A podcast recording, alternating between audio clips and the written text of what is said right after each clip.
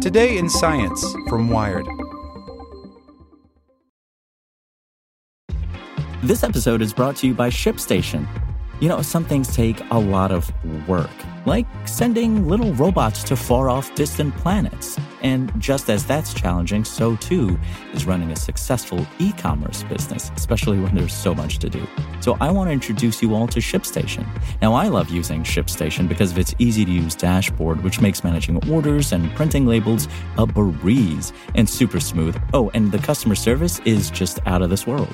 It's exactly what you need to help grow your business. Sign up for your free 60-day trial at ShipStation.com/technews. That's ShipStation.com/technews. This is the story of the one.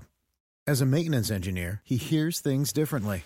To the untrained ear, everything on his shop floor might sound fine, but he can hear gears grinding or a belt slipping.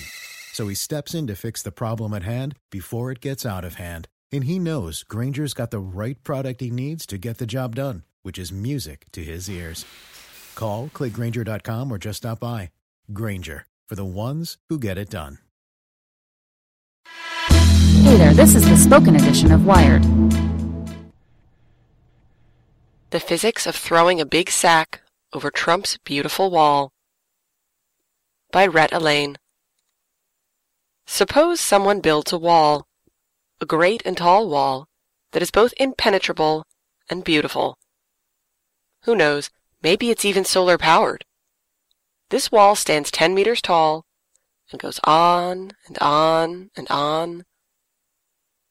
Now suppose someone wants to toss a bag of stuff over that wall, a big bag with a mass of, 60 pounds. I will say 27 kilograms, because kilograms are better.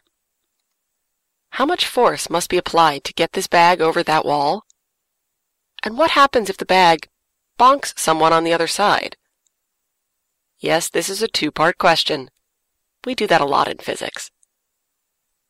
I find that the best way to start just about any physics problem is to diagram it.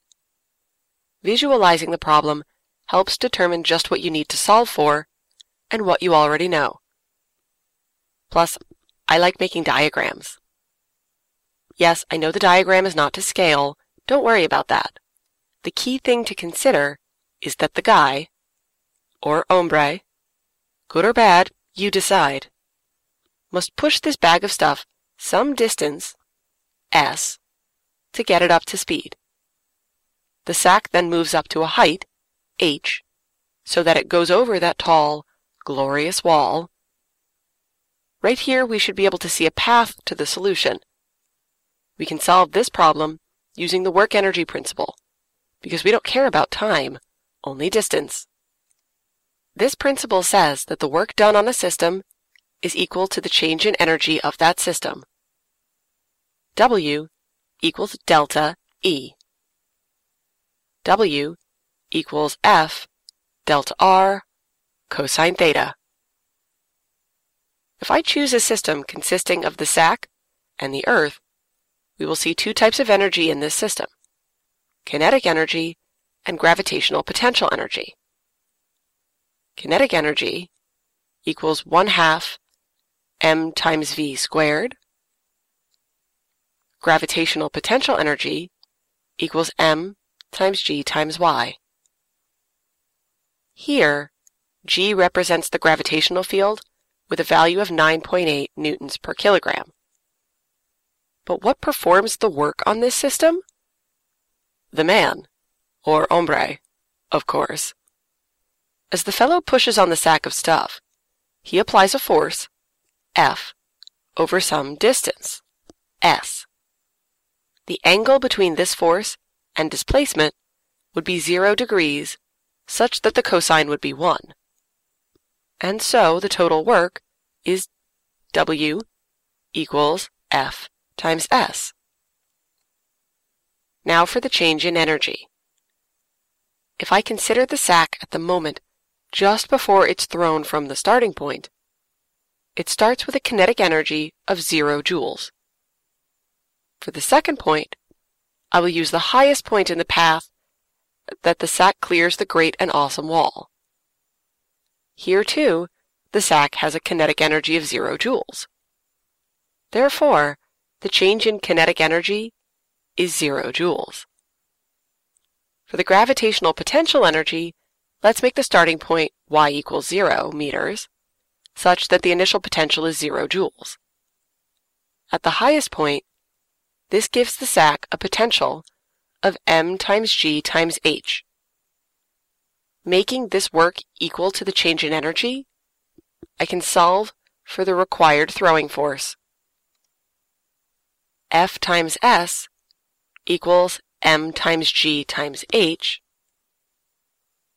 Therefore, F = m × g × h divided by S.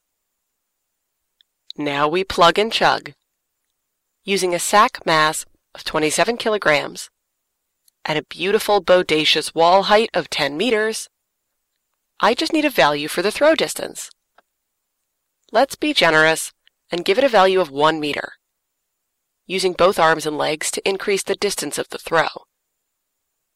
This would require an average throwing force of 2,646 newtons, or almost 600 pounds. That makes this one tough sack throwing hombre, someone not to be messed with. But wait!